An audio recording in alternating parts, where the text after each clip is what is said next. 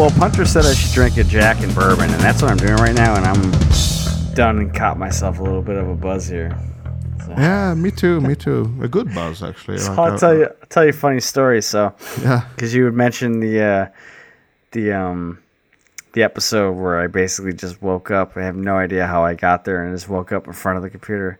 So, uh, the um, my son had another uh, my my second my second oldest. He had a like kind of a, a thing where he was like he held like he was part of a bunch of kids that held like the the, the American flag during the national anthem before like a college hockey game.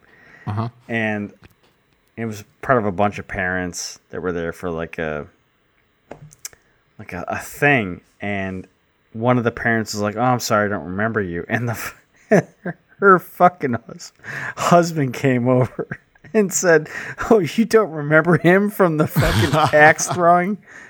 From the axe He knew you were from that. that's that's the night that happened and I, I didn't even ask any other questions. I don't even want to know. I don't even want to know what i did that made uh. myself memorable to him the night of the axe throwing I'm Nordic. I know a lot of drunks, and I, I know a good drunk when I see one. You're a good drunk, so don't worry. you know? well i try i try i try to be good at everything i do even when i'm throwing axes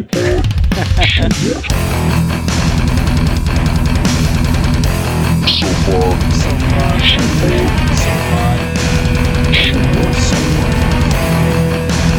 far, so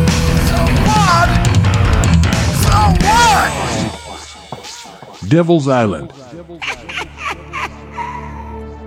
Where we were forced to work, it was when I saw that that the penny dropped. It was there that the objective of this transportation suddenly appeared perfectly clear to me. And it was to eliminate us legally, to destroy us. We were chained, forced to work here in the swamps, in the water, in places where nothing could ever bear fruit. I won't be as kind as on Devil's Island, but Oh, yeah devil's out yeah devil's out yeah devil's out yeah Devil's Island, yeah. Greg alluded to it before being his least favorite original track of this record. yes I would come in saying I haven't been that critical to this tune. Uh, I found it like slightly cartoonish, which we mentioned last time, right? Uh, it's part of Megadeth for me. I always thought Yeah. about this Tintin. You know, do you know that? Uh, commer- uh, not commercial. Do you know the cartoon Tintin? mate, It's actually Uh, not French. Rin- it's Rin- Belgian. Uh, rin tin tin no, no, Yeah, he's- Tintin he's by like this Hu- journalist. Hergé.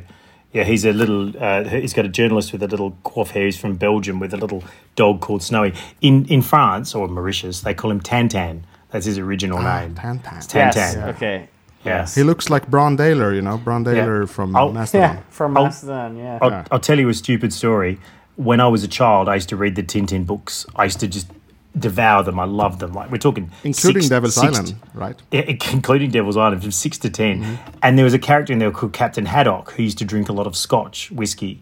Mm. And he was always drinking this Scotch whiskey. And I read these books and I was like, this must be the greatest drink ever. It must be better than lemonade or Coke or whatever. So I snuck down to my parents' liquor cabinet, found my dad's Scotch, poured myself a glass and drank it. And I almost died on the spot. It was the hottest thing that's ever gone. but I oh just Oh my God. so people who say video games and books don't affect your children, wrong. I made a song uh, together with my friend Antonio about Captain Haddock, entitled Captain Haddock. I'll send it to you later. Oh, you need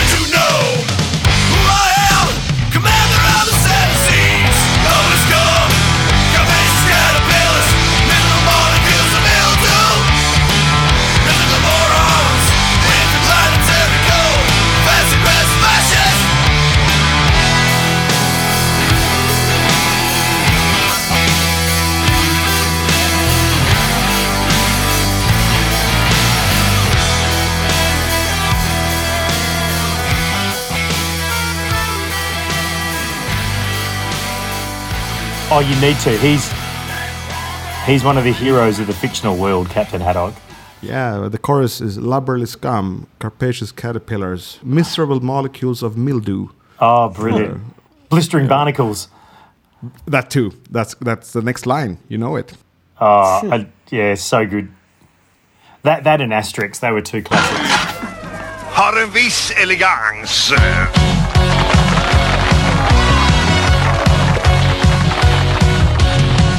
Hör du Cesar, bäst du passar på? Våra galler, de är inte lätt att klå Fixat Rodrik kan miraculix Vilken stjärnsmäll om du möter allt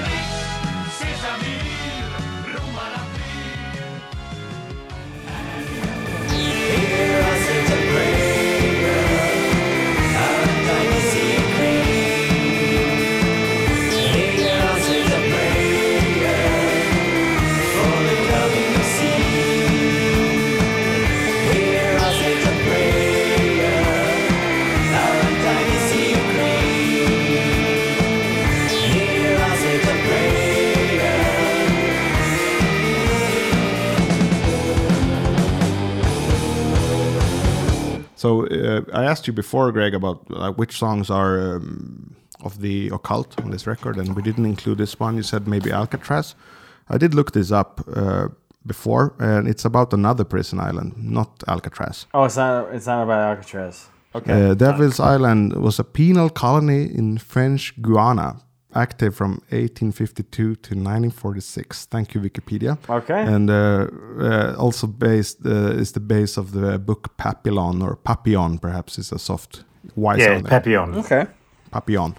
So it's based of that book and a film too by the same title. Uh, Yes. That's what I know about it, but uh, kind of intriguing. Uh, I guess slightly more intriguing than just Alcatraz. So yeah, Papillon is French for butterfly, and it's a um, yeah, uh, courtesy of my wife. But it's um, I have seen that movie many years ago. It was one of my parents' favorites, and he gets locked in this prison and he has to try and escape. Steve McQueen and Dustin Hoffman, and he's underground for so long with no light, like his teeth are falling out and all this sort of stuff. It's like a if you think sort of Mount, Count of Monte Cristo, but ten times say, worse. yeah.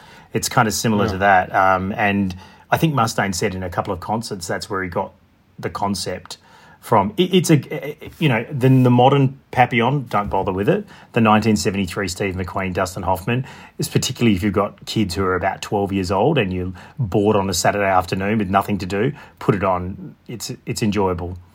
I, I bet it is. Uh, Monte Cristo was something my dad read to me because he only read stuff that he actually still liked. That's, that was his his method, you know, for, for putting me to sleep. And Monte Cristo was one of them, so I immediately thought of, of that one now. And apparently, Yeah. this was a very brutal prison colony. This one, Yeah.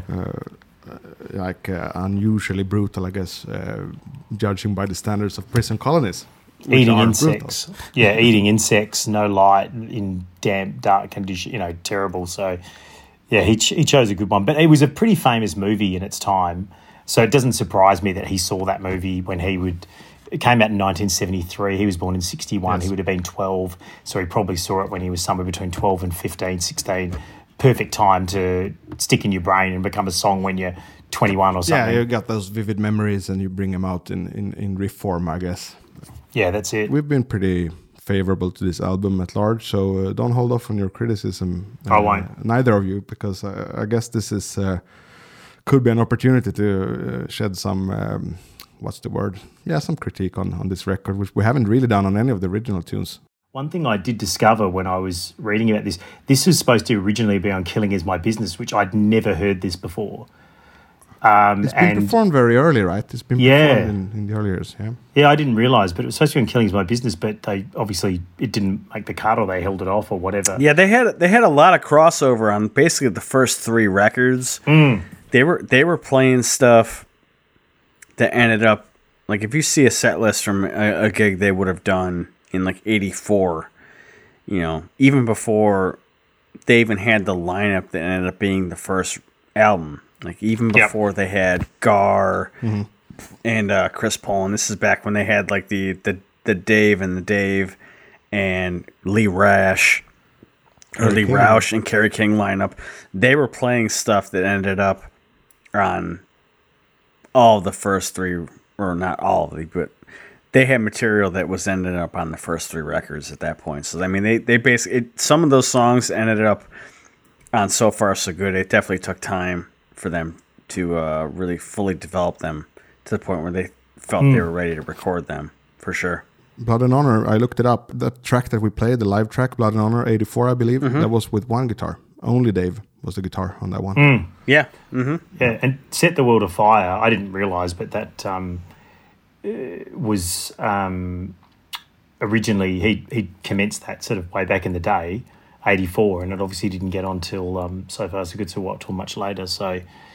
Um, and there's a bunch of other songs, yeah, that uh, that didn't. But I did, Devil's Island was one that I had no idea. I just assumed that was a Peace Sells uh, originator, but obviously not.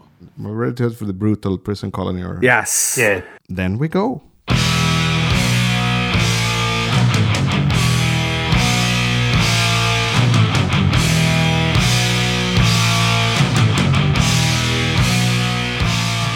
Very classic Megadeth sound here. The whole thing. yes, No, no, no, no, no, no, no. Like a faster Am I Evil? it's a great intro. though.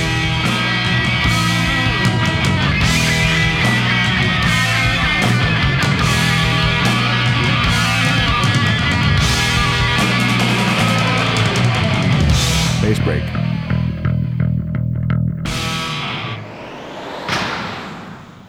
I don't have too much to say about the intro. It's just that it reminds me of something me and my drummer would always joke about being like um, a melody. I think we, it's Mephisto or something. It's like da da da da da da. it gives me that vibe, you know, a kind of funny evil or funny ominous or something. No, no, that works. I get that. Theatrical evil. Yeah. Classical for dummies or something. The finger tapping part that Dave does in there. That's he. He's not a big finger tapper. He's not a you know. I know there's um, looking down the cross, which is kind of different in the style he does, but he's not a guy that does massive amounts of that.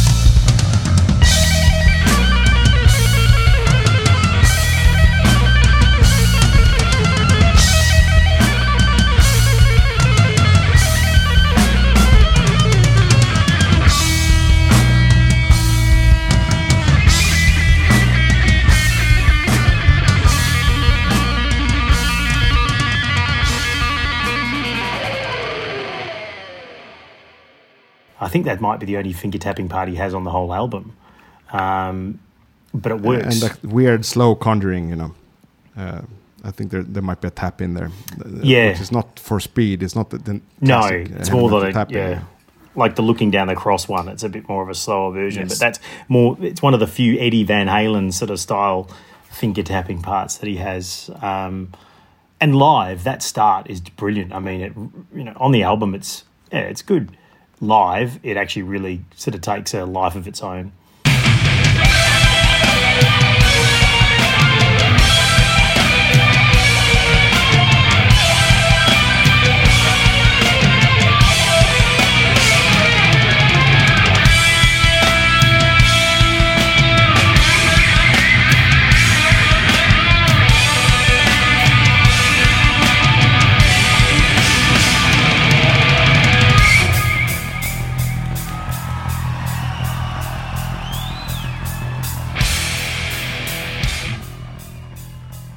Then you get this bass break, right? Which is kind of badass, I guess. Uh, I like it. Yes. And I think I, I was I was thinking about it, it's like it was all hands down except for Ellefson, no pun intended.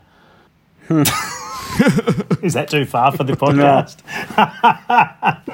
Definitely not. I did not get that. There must must be a translation thing. But the dynamic shift there is quite good, you know, and that's that sort of stuff that you came to expect from Dave later on, but he's mm-hmm. producing it early. You know, there's a lot of like explosions going on with drum and bass and guitar and stuff, and then there's just that stop and just the ding ding ding ding. ding. It, you know, it works very well. Right. stands out a bit. I don't. I don't think Metallica ever did that. You know that the bass takes on the riff, lead riff role like that. You know, mm. uh, they've had mm. some like isolated bass things, but uh, not really of this kind. I think. Uh, I mean, or to include Maiden, for example, there's a, it's a very standing out bass, but I don't think he ever did this. You know, just carry the riff alone like a typical Hetfield break. Only it's junior. I'm sure someone will tell us if, if that's not true. Definitely, and feel free. Oh yeah. All right, heading onward.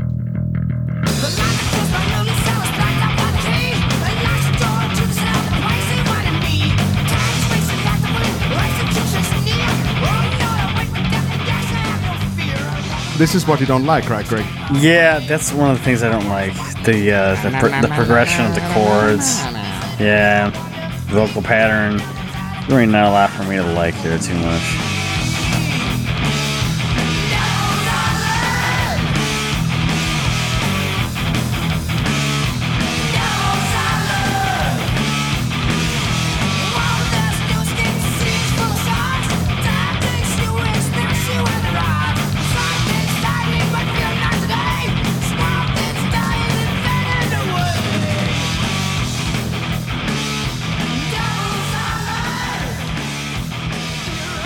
I did have the fading away as a classic sort of Mustaine style there.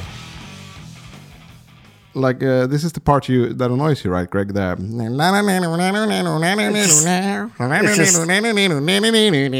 It's it's a combination of the vocal pattern and, and the actual um, riff. the riff. Yeah, it's just it's just it just never. I hate to be snobby about it, just never ever sat right with me. You know, it's I just would never. contrast that in a way. You know, it's definitely I see what you say, but it was also quite uh, memorable for me as a as a kid. Somehow, you know, it's sort of catchy, sort of sticky, sticks to you in a way. Well, I'll give you that. Both the chorus with the hockey choir and also the uh, uh, nursery rhyme, schoolyard rhyme verse, which it very much is. You know, Tides racing like the wind, execution's near. Oh, Lord, I wait for death, and yes, I have no fear. Devil and the darkness, let her evil wander free. Here in Devil's Island, the fight I'll stop for me. Devil's Island! uh, skvallerbytta bing bong. that kind of stuff. you got, you guys probably have that melody too. I, I, I'm not. I wouldn't guess it's a Swedish one. Yeah. Na na na na na na na na na na na. Yeah. Yeah. I think I'm with Greg on it. I mean, I, I like, yeah. Look, it's probably one of my lesser songs on the album. It's still a good song, but that part in particular is probably the the least liked part of the song, if that makes any sense. Um, and you know, look, it's good. It's probably better than a lot of other bands around at the time, but it's not groundbreaking, brilliant, you know, anything like that. Chorus hey- kind of fun. Gal- gallop, you know. Devil's Island. No, yeah. Kind of fun. That bit afterwards with just the dig diddly diddly diddly diddly, that's good. Yeah, I mean, I would I would call it fun at the very least. Yeah. Um, And and I also think, like I said earlier, like I think live it actually sounds a lot better than it does when you're sitting in your room, you know, on a CD or record or streaming it or whatever. I think live it just comes across better because I would, I saw them in concert and I was like, oh, Devil's Island's on the set list. Oh, here we go. Like, can't they replace that with Ashes in Your Mouth times five hundred? And Oh, um, yeah. and Hell no, yes. but they didn't. But but in fairness, it was actually pretty good live. So right. Uh, this probably they've they've we can talk about that now. It's important to mention. Has this been included a lot in the live sets and also the one we talked about, I guess last week then. Uh, Good Morning Black Friday. Have these songs been included a lot in the in the live sets? Because I'm not a setlist nerd for this band, so I'm not sure about that. I think the last time I was aware of Good Morning Black Friday being in the set would have been the Rust in Peace tour, and um, as far as just being in in being the set list or, or the live, uh, you know, scheme of things, I I don't think it's been. Uh, well, it's on Rude Awakening. Okay, yeah. Um, With the Dovers, it's, right? It's Or, not. No, no, no. That's that's with Al Pitrelli and Jimmy DeGrasso. Ah, ah, gotcha. Um, and it's not good. Mustaine, you could tell at that point that the, that it's out of his range, and he's just trying to. I don't even know if he's nailing the words. They've played Good Morning Black Friday 109 times live, Okay. and they have played Devil's Island 270 times live. And for reference, And their Peace and their biggest their biggest song, Peace Sells, 1,723 times live. That makes more sense. That's yeah. a lot. That's a lot. I think So- that's Yeah. more than Metallica churned out Master, even. I think. Yeah, Maybe not. So I was probably pretty lucky to hear them play. well, all those songs are half as long as Master. That's for sure. Yeah, yeah. So it's obviously in the lower echelon of, you know, played classic songs, but it's um, I I find that actually with a lot of um, Megadeth for me is a real studio band. Like I love listening to their albums, studio content. I don't think they're as good live as they are studio, um, but some of the songs do surprise. I mean, we mentioned. God, I'm going to get ripped for this, but these boots earlier. I think they it, live. It's it's you know it's not brilliant, but it's fine. Um, and I think Devil's Island is similar. I think you know on the album, you know, it's a good song. It's okay, like whatever. But I think live it does come across better with that sort of bash and crash at the start, and then the sort of move the dig dig dig dig stuff. Uh, and I think any song probably in the '80s where they do the group chorus at the end, not unlike Black Friday, um, you know, people loved it back in the day. Yeah, it's interesting. You almost opened up a crown of worms or a can of worms right there because uh, Greg knows I've been holding off uh, purposely on talking about Megadeth live. Uh, so I've been talking exclusively about, about studio Megadeth, and that's kind of the Megadeth that. I mean, not to spoil too much or uh, foreshadow too much, but it's been very much a studio band for me as well. I couldn't agree more with that. Hundred percent, and I, you know, there's other bands, you know, whether you love them or hate them, Kiss Live compared to Kiss Studio is a million times better. But Megadeth is kind of the opposite of those guys, where it's like the studio is the is the way of the future. It's it's interesting, and I, I think, you know, if you can transcend both, uh, and certain bands have those periods where they do, brilliant.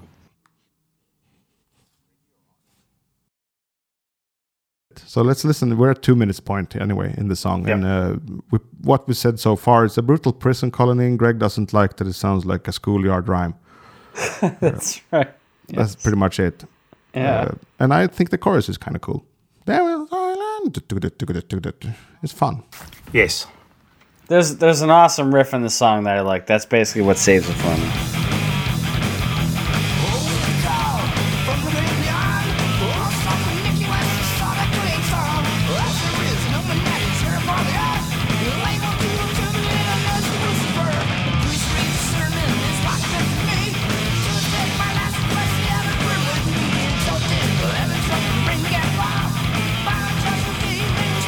Here it comes. yeah.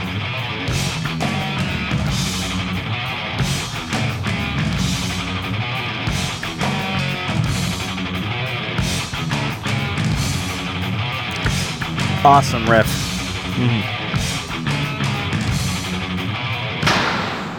I like that they make that break so long too. Mm-hmm. There's, it's not just like here's the riff. Let's continue. This is like really like uh, listen again.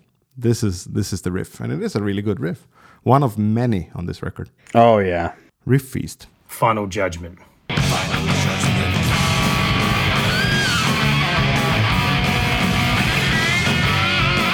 This is uh Mustaine ripping leads. Wild. Yeah.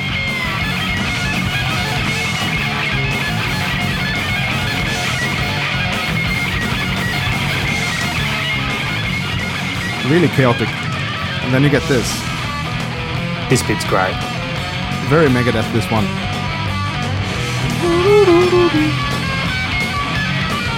It could have almost been Five Magics. Yep. Yeah. Na na na na Gregory and na na na na na. Yeah. You're it, Greg. Greg is Just don't- sleeping. I just don't like that part, man. It's uh, I, I get it. I get it.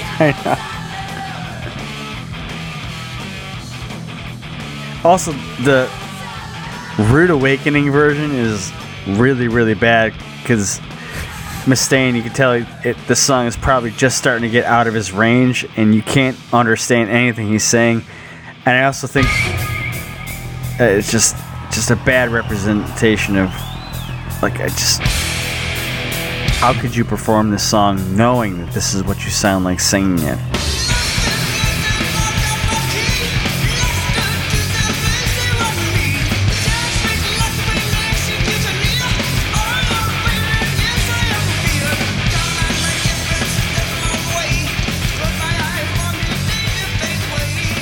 There's no enunciation. It's just too far out of his range, but he's still trying to go for it. So I guess I can admire that, but like it's just mankind has got to know his limitations. And you know what, guys? I'm, I'm kind of coming on board with you that this song is definitely the weaker track on this record uh, out of the originals. And even that the tkadara, the tkadara, the tkadara, the tkadara is, uh, I, I would say, rarely uneventful for being a, a, you know an active part of this record. It's just like that verse he did before on top of the the tkadara, the tkadara was basically just like someone that needs to get these words in Yeah. like uh, someone told him i need this i need all these words in here which i haven't felt on any other track on the record so Right. i'm kind of with you on that I just think when you hear when you hear that breakdown like dig dig dig dig dig and then you compare it to dig dig dig which we mentioned earlier, and it's like it's kind of its poor. It's like the Diet Coke version of that Conjuring riff, and like you know, he's sort of going for it, but it's not working. I mean, don't get me wrong, it's still better than probably most of the stuff that was coming out at that time, um, but it's it's clearly not one of the better ones off on the album if, if you are going to give some credit to Devil's Island, though, I reckon the drums is where it's at. Like Gars, particularly in that second half, the drum fills and stuff. Like if you listen to the isolated tracks, they are exceptional. Like the guitar over the top is like, yeah, okay, it's pretty good. It's Mustaine, whatever. The singing is fine, whatever. else. But the drums in there, like the that sort of stuff, is really high quality.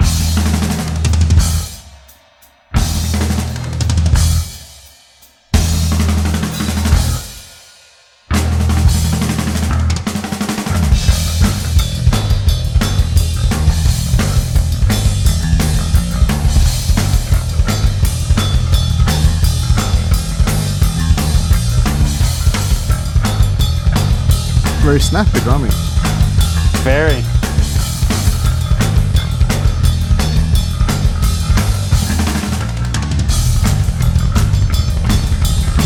nice double bass here too Yeah. very fluid or fluent i should say Very fluent. And Ellefson works well with him, in fairness. yep mm-hmm.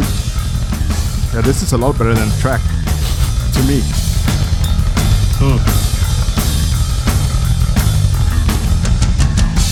Um, and it's unfortunate, really, because when you listen to the song, you don't necessarily take that into account because you're a Megadeth fan and you love Dave Mustaine and his guitar and all that sort of stuff. But I think if you give it the time, that part of it is exceptional. Having said that, you listen to Good Morning Black Friday and the whole thing's exceptional, including the drums. So comparatively, it's way ahead. But if you want to give it its due, the drums for me, and my notes for this song was the drums are the hero. uh, again great chris poland solo a lot of attitude in that guy i mean if he's the jazz hmm. guy or the smooth guy he sure as hell has a lot of rocking attitude as well. Absolutely. wide-legged you know broad broadbent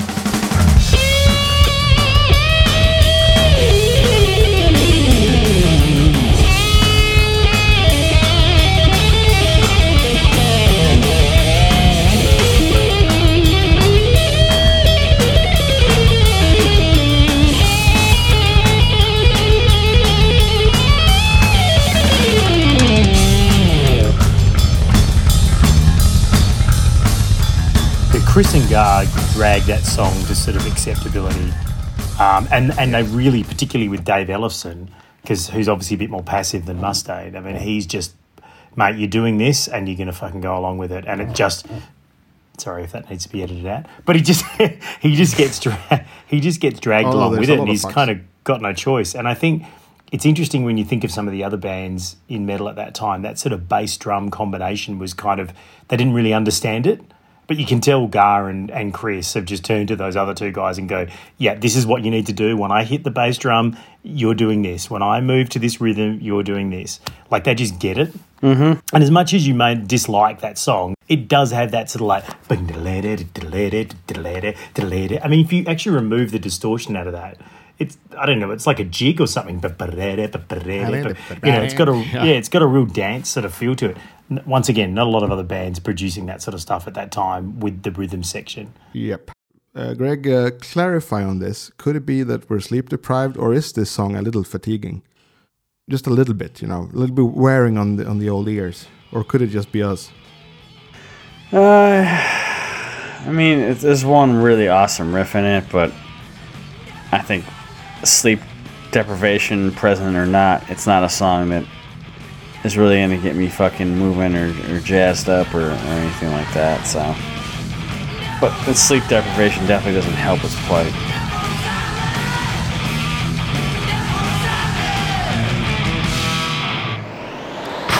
And there it is. The absolutely necessary wave hitting the rocks. I mean, without that, you wouldn't listen to the song, surely. Mm, it's necessary, 100% necessary, mandatory. Yeah. Clearly, one is better than the other. Good Morning Black Friday, classic, brilliant, great song, aggressive, hard, fast, whatever. Devil's Island, probably a bit more run of the mill, does have its moments. Um, not my most memorable song. And I must say, when it was put forward, those two, I was like, can't I have Bad Omen? I really wanted Bad Omen, Good Morning Black Friday. They would have been my perfect, my perfect two to do. Um, look, Peace Sells, I think, is a seminal metal album and arguably Megadeth's best. Um, some will say Rust in Peace, others will say others, but I think between Rust in Peace and Peace Sells, they're the two that are duking it out for Megadeth's best, and and I would say they're in the top whatever of thrash metal albums of all time. Uh, it's an album that had a serious impact on, um, I think, the general population at the time. You know, the MTV um, bass run from Peace Sells. I want to watch the news, all that sort of stuff. Like Peace Sells. This itself- is the news. yeah, this is the news. Yeah, this is the news. That was it. Yeah, that had a genuine um, impact. I think for metal bands who listen to a song like Wake Up Dead, you know, if you loved Mercyful Fate and King Diamond, it was rifftastic. Like it had every riff that you could think of in there, every weird solo. Um, it was just fantastic. And to start off an album like that, and also essentially it was a love song. Really, I mean, not a, not a great love song, but it was, but but it was a love song. And then you move to The Conjuring, which is just pure like, you know, satanic and all that sort of stuff, and Bad Omen, etc. It covered a lot of different bases. Um, for me, Peace Sells is it's not a perfect album, but as far as Megadeth, I mean, what Megadeth album is perfect, but it's it's not far off. Um, I think from the cover of the album, which is amazing, through to the the theme of the album, which also hits the nail on the head, through to the particularly in 1986 with the Cold War and everything else that was going on, through to the very last song, it it doesn't relent. It is, uh, but it does have an element of fun to it, and if I could sit down in 1986 right now and of all the albums that came out there, it's really between it and Master of Puppets. And for me, I would probably, and obviously I'm a Megadeth lover, but I'd probably choose Peace Sells, but I would probably, but as an album, but I would probably have Master of Puppets as the song. It's a And I, song. yeah, and, and I don't think anyone can argue with that. Uh, Now, if you're talking Master of Puppets versus Holy Wars, there's a different story entirely. But you know, for 1986, that's what it is. So for me, I think Peace Sells is a, if it's not a 10 out of 10, it's somewhere in the nines.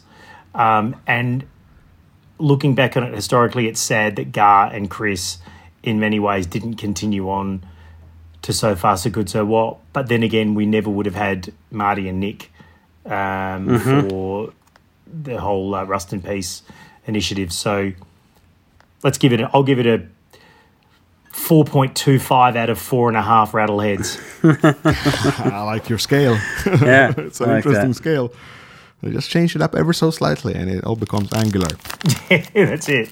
Mu- One of Mustaine's great quotes was, you know, you've got your you've got 20 years to make your first album. You've got six months to make your second. That's his. That's a quote of his, and I think he's spot on. You know, like let's be honest. there's not that many bands out that have come up with a second album that's good. A lot of just drop away, and it is of extremely high quality. And also, it, it gave us the opportunity to see someone that had been in a position where they could have they he could have walked quietly into the darkness. Killing Is My Business was not objectively probably not that great and certainly wasn't as good as some of the competitors at the time. And he really stepped it up on this. And, you know, his contemporaries, and we spoke about Lars earlier, they came out and said it was great. Yeah. A whole bunch of other people that had no business in liking him said it was great. Uh, and there's bands like Death Angel and who say, like, you know, the thing we loved about this guy was he didn't play chords, he played a solo as the rhythm. Um, Yes. And you move to hook in mouth, and, and that was the evolution of that sort of stuff. So I think if we look at it comparatively, it is a a great album, but it's also quite a different album, I think, from what some of the other people were coming out with. But also, compared to what he did before, it was just leaps and bounds ahead of production uh, and and everything that goes into making a classic album. So It all fit. It all fit. that's it. And I think without Peace Sells, you probably don't have Megadeth. Like if they had, if he'd produced a stinker with Peace Sells, well, you probably would have got a third album that would have been even worse, and it was Catch You Later. But that actually allowed him to have So Far So Good So What, which I love, but I get objectively is probably not as good. Which then gave us Rust in Peace and so on and so forth. So kudos to him, all power to him. That's that's a great point. That's a great point. it's a a very great point. pivotal record. It was, conceivably could have been the make or break. You know. That was it. Yeah, probably was. Probably was a very important record. And uh, I'll take the opportunity now because I realize, like, my little foresight of how this is going to be edited, you're going to be in three episodes. But I'll take the opportunity now, uh, whether or not it's going to be in the first, the second, the third, to uh, to give you a big uh, up for uh, joining us as the first guest here and uh, Absolutely. giving us a lot of good insights. Uh, and clearly, we need to get you back because uh, uh, we're all falling asleep because we have too much to say. And and also likewise, you know, I really want to thank you guys for having me on. It's been fantastic. But not only that, thank you guys for doing this podcast. I mean, someone who's actually got an endeavor, um, an inquisitive and ingenious mind needed to take this on, equivalent to the guys in Megadeth. And I think you guys are doing a fantastic job. It's been great listening to it, and just to be a small part of it, it's a real honor. So thank you so much. Well, thank you for the kind words and, and thank you for the insight. You know, I mean, definitely contributed, you know, knowledgeable uh, contribution to the episode, you know, and Very much uh, so. Yeah, much absolutely. so. It's it's great. It's great to, to share share this with people who are of like minds and, and share similar interests. So I mean, that's really the, the the great part about this whole thing for me is that it it, it shrinks the world. You know. Yes. And I think one of the other things that's really key is that, you know, we talked about this earlier, um, Jonathan and I, it's like, you know, Twitter is really full on and aggressive. And particularly, you know, there's the Megadeth Metallica rivalry, there's thrash versus whatever. It's like, guys, can't we just sit down and have like a fun conversation about this? People put out their opinions and have a good time. And then at the end of it, if you don't agree, we can still have a respectful conversation about it. And I think that's what you guys are doing really well. And I think the other guy, you know, you mentioned the Deep Purple podcast, Legends, hmm. great guys, Black Sabbath podcast, great guy. I mean, there's so many good guys in this network, and I think it's bringing to light some of these really interesting things about these albums and and deep dives, and also just bringing people together and having a conversation. And I think that's the more of that, the better.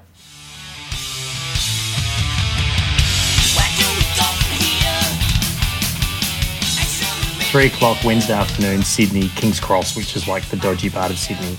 I'm walking along wearing a Countdown to Extinction shirt with two guys I work with, and some random guy yells out, Megadeth fucking suck, I hate Dave Mustaine, go Metallica. Just some random guy on the side of the road. And, and I was just like, I just turned to him and was just like, yeah, okay, great, thanks, mate.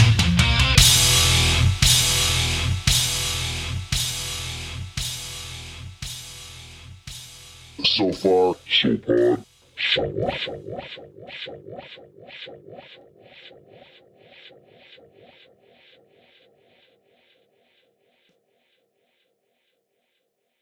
Are you, Greg, you all right, mate?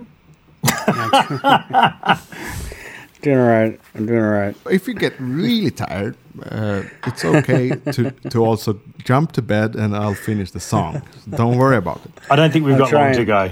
I'm trying hard over here. I'm just trying to. I'm sorry. I'm just. It's fucking really late over here.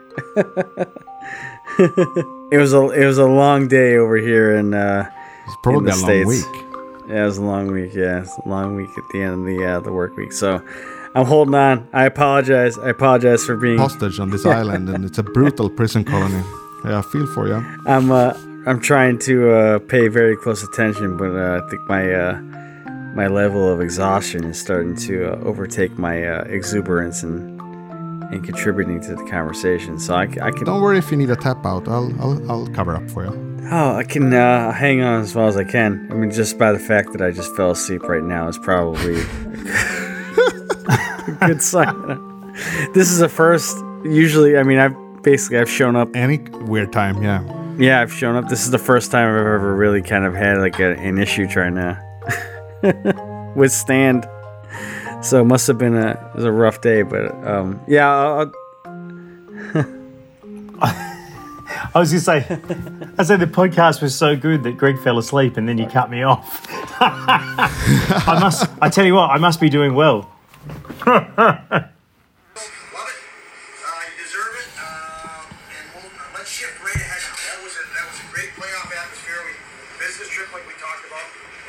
I'm just concerned that my um, effect that I'll have on your audience if uh, he's fallen asleep midway through.